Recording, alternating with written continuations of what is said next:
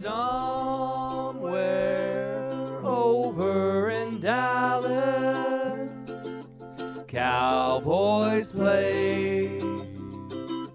And they pay their QBs too much to come play for us.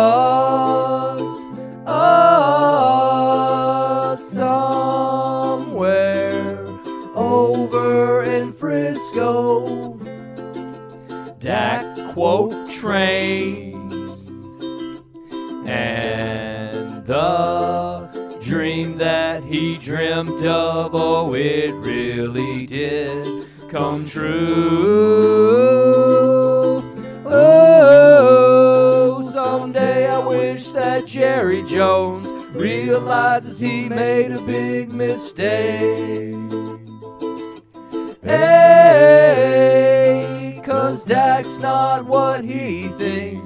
At best average, but really stinks. That's what I think of him. Oh, somewhere over in Dallas, Cowboys play. Ladies and gentlemen, welcome back to the podcast. Oh, you like Dak? I am the average Joe Boo of Average Joe's Media, and uh, today's coming after a blowout, hallelujah win by the Cowboys over the Atlanta Falcons, forty-three to three. Uh, I don't even know if they got any points there in garbage time. I wasn't uh, wasn't paying much attention to the last four or five minutes of the game. Uh, it was the exact opposite game as we saw against Denver. Now, we're gonna we're gonna take a little bit of time. We're gonna give credit where credit is due. We're gonna make sure that everything gets recognized for what it is. Last week, uh, uh, last episode, we tried to talk objectively, looking at season six up to season six stats. Uh, what should we have expected from Dak Prescott up to now? Um, and then, you know what? Maybe even including this season, we should have expected it uh, or should expect it now. But um, in my opinion, we just haven't gotten that close to what we should have gotten for an elite quarterback for what Jerry Jones paid for. So uh, today comes uh, on a very a very much needed bounce back from a game that everybody's calling an anomaly. Everybody's calling something that you know the Cowboys just don't do. Well, in the past 25 years, yes, they do it. They do it regularly. They they put up hopes for everybody, for all their fans. They give us something to hope for, and then boom, all of a sudden they give us garbage. And so it's been like this for the past 25 years. So I don't know how people are calling this an anomaly. This it's kind of, in my opinion, par for the course, where we do something, we do something good, good, good, then garbage, good, good, garbage, good, good, garbage, good, garbage, good, garbage. It's just back and forth, good, garbage. It's nothing consistent. It's hardly ever anything that we can fully set our season-long hopes for. And in my opinion, that's what happened last week. This week, uh, this week we had 43 to three over the Atlanta Falcons, and the Atlanta Falcons again. If you're looking objectively about the team that we're playing, uh, they're four and four coming into today. Uh, I believe their bye week was uh, just a couple weeks ago, and uh, they came off a big win with New Orleans, where they had a 17 point lead. They blew that lead in the fourth quarter, and then ended up having a game winning drive. Uh, so if that tells you something, they they struggled to play against a New Orleans offense that is just not very good. Uh, it's it's decimated. Let's say um, you have Drew Brees no longer quarterback. You have uh, Jameis Winston, who was their uh, their proclaimed starter, started for the year. Now he's out for uh, the entire season. Before they played Atlanta, Trevor Siemian, I think that's his name, and uh, and Taysom Hill, the uh, tight end slash quarterback slash special teams player slash whatever he needs to be. Uh, he's in there at quarterback as well. And so you have a an Atlanta Falcons offense who put up some points and then just kind of stopped, and then a defense who who limited the New Orleans Saints and then just kind of allowed them to get back into the game in the fourth quarter, and then ultimately an offense that was powerful enough to overcome that uh, that defense that had stopped them for a little while, and uh, and ultimately you have a decent team in Atlanta. They're not good, not great. Four and four, like I said. But again, Dallas is playing another team who through week ten or week nine, whatever week this I forget which week this is.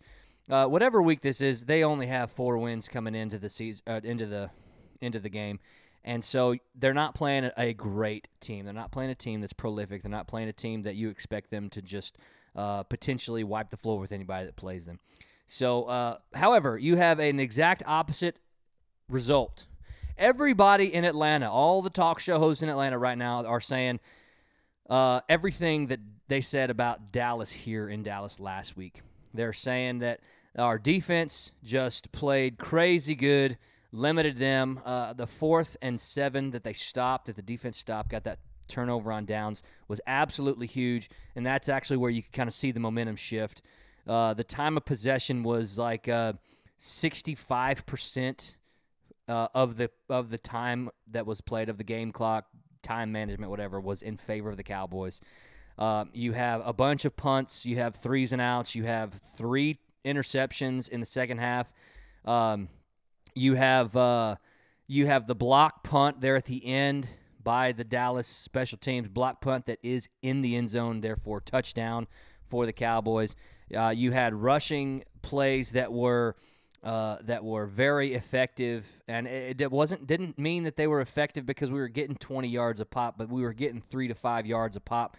And anytime you can do that, you're probably going to be successful, especially controlling the clock. And that's something that we didn't do last year or last week.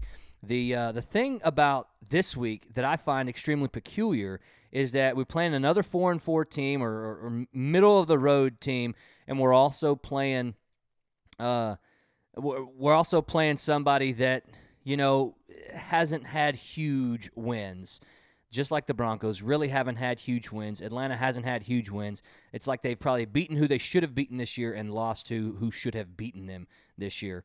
And so if you're looking at record comparison now versus all their opponents.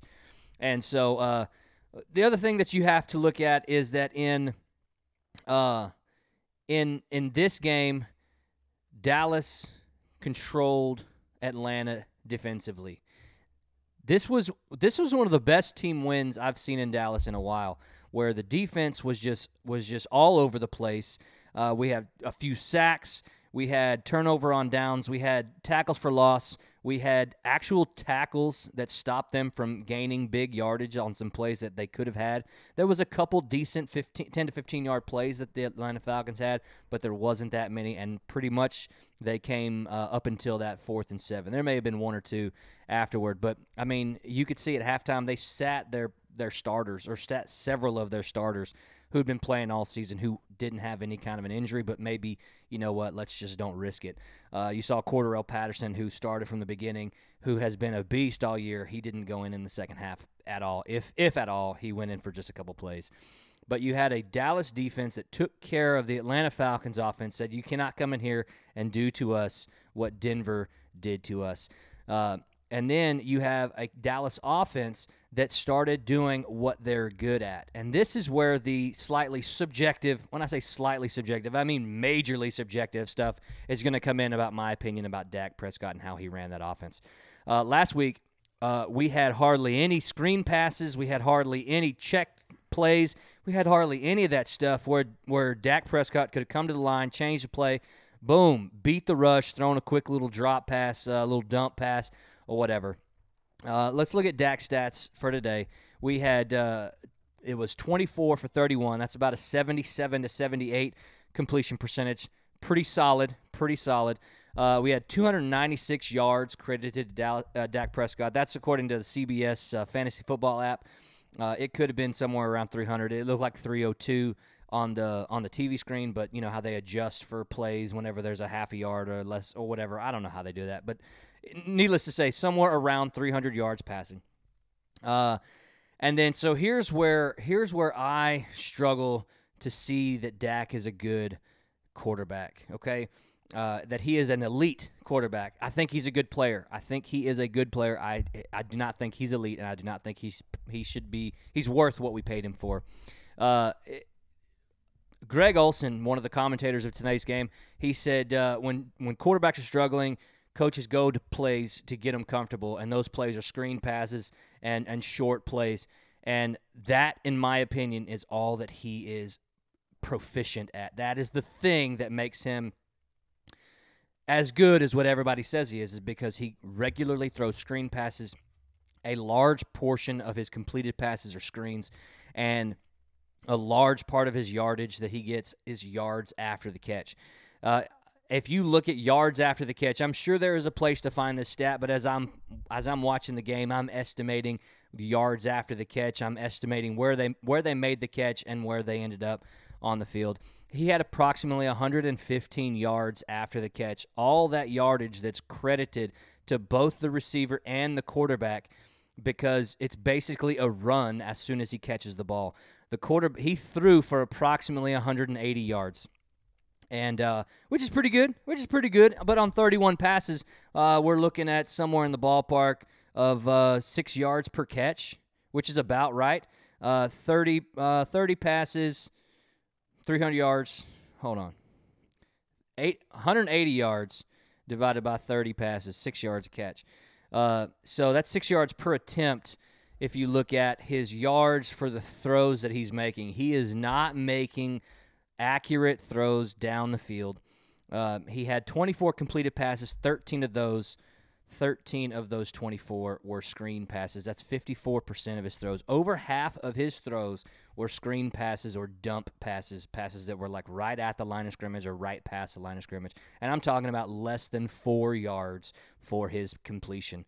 Um, if they don't get the yards after catch. If they're tackled right then, which is what we didn't do last week, we did not tackle. Today, Atlanta did not tackle. And because they didn't tackle, we got those yards after the catch. If we would have gotten tackled where they caught the ball, Dak would have only had about 180 yards on 24 completions. And if you're looking at yards per completion, about 180, we'll call it 190 yards in case my math is off here. But 24 completions, we're looking at eight yards a catch. Uh, or at eight yards per completion, and that's if my math is wrong and I need to give him a few extra yards.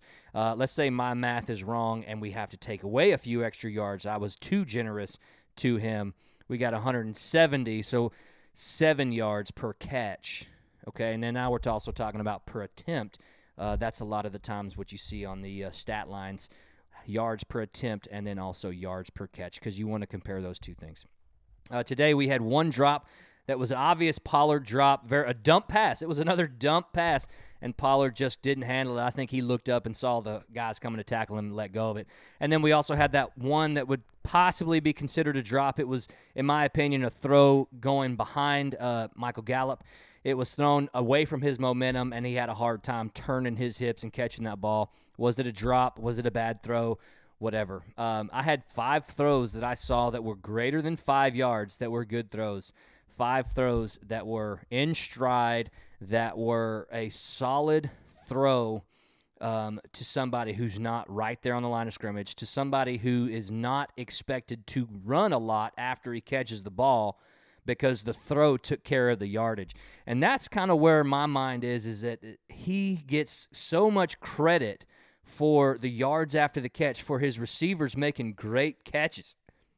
Of the 11 passes that were thrown, six had to be adjusted on by the receiver. They were including the first touchdown, including the touch, the, both touchdowns actually.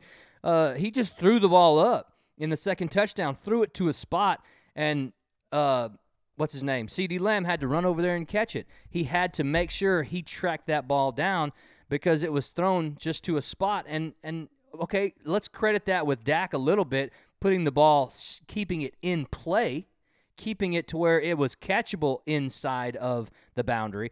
But uh, but still, I mean, he got bailed out by his receiver making that catch. What happens if any defender sees him do that and now it's a contested catch and it turns into an interception?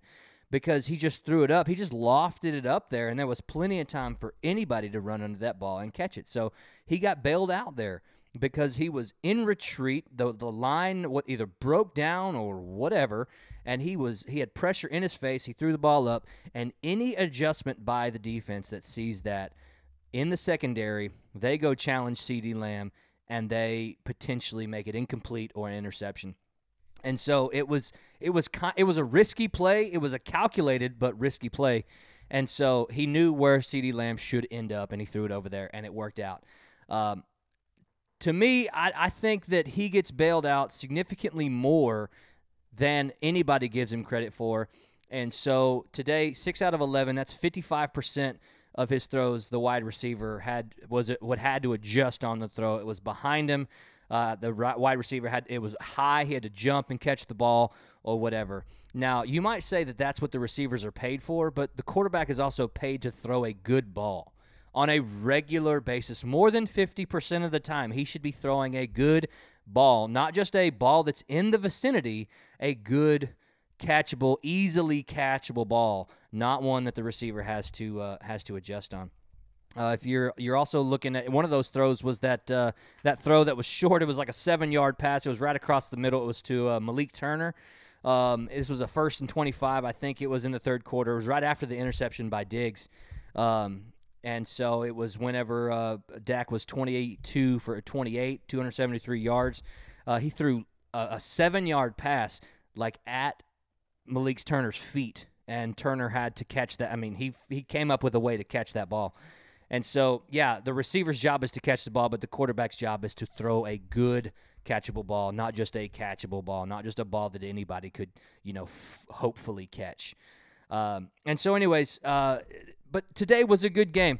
Uh, if you're looking at the, if you're looking at the completed throws that were, uh, or excuse me, if you look at the passes that were greater than the, you know, th- four or less yard screen pass, dump pass, we have five of those throws out of 18, which are good throws. That is 28% of his throws that were down the field, more than five yards, were good throws. One out of every four or three out of every 10, approximately, were good throws that the receivers d- caught in stride.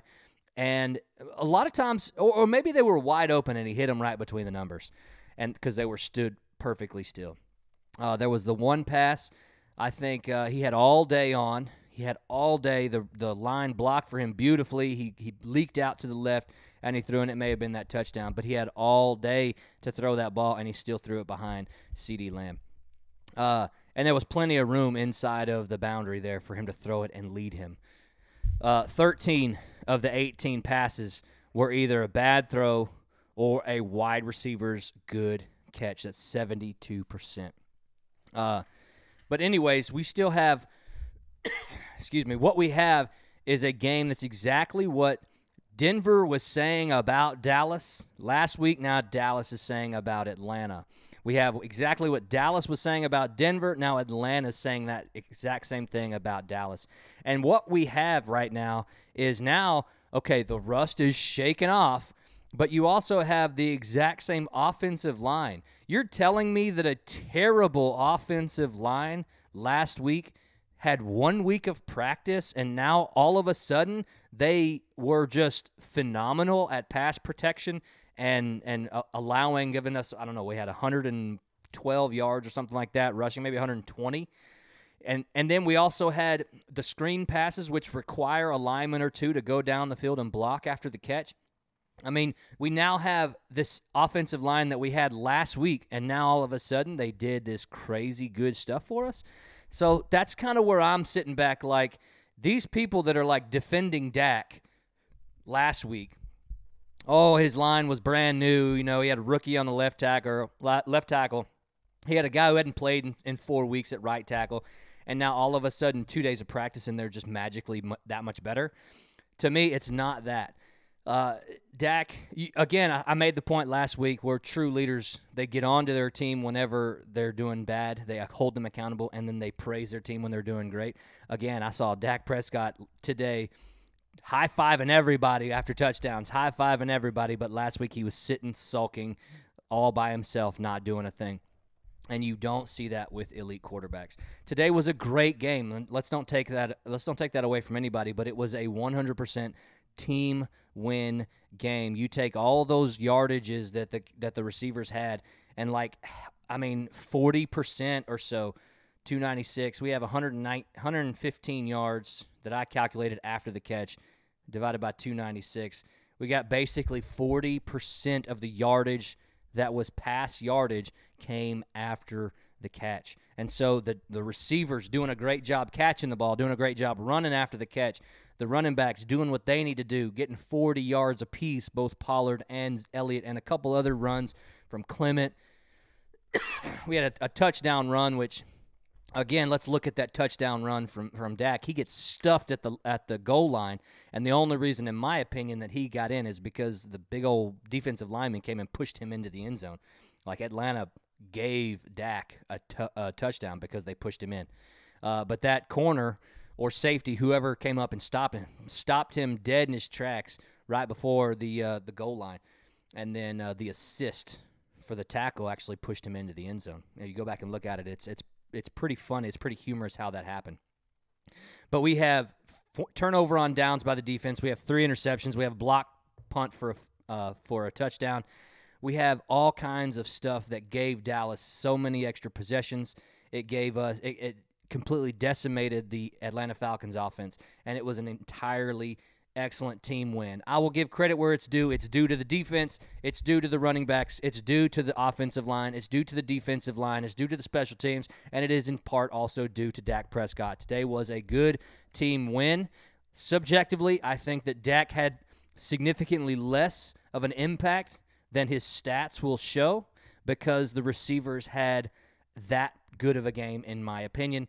And then also, the Cowboys themselves had such an amazing win because the defense shut down Atlanta. Now, it wasn't a good coaching call to go for fourth and seven when they were in field goal range, and that could have changed some momentum of the game. Whether it would have changed the outcome, who knows, not based on how the Cowboys played, but maybe momentum is everything in sports, and so maybe that coaching decision crushed their momentum. But you have a great team win, credit due all the way up and down. You have more play calls where Dak didn't have to check a lot, but guess what, guys? He did. He kept he he. I don't know what the play call was or what the call is, uh, fire or, or whatever it is that that changes that changes the play at the line. But you actually heard him audibling at the line and he had several more screen passes, which is where he is productive. And last week I also said he is most effective when he's throwing the ball 30 to 35 times, and today he threw 31 with a 77% completion rate. Uh, he had a good game, but he was also kept in his wheelhouse. Dak Prescott, average quarterback, will get the job done when not everything is put on his back. Until next time, guys, I'm the average Joe Boo telling you, pump the brakes. Somewhere over in Dallas. Cowboys play, and they pay their QBs too much to come play for us. Us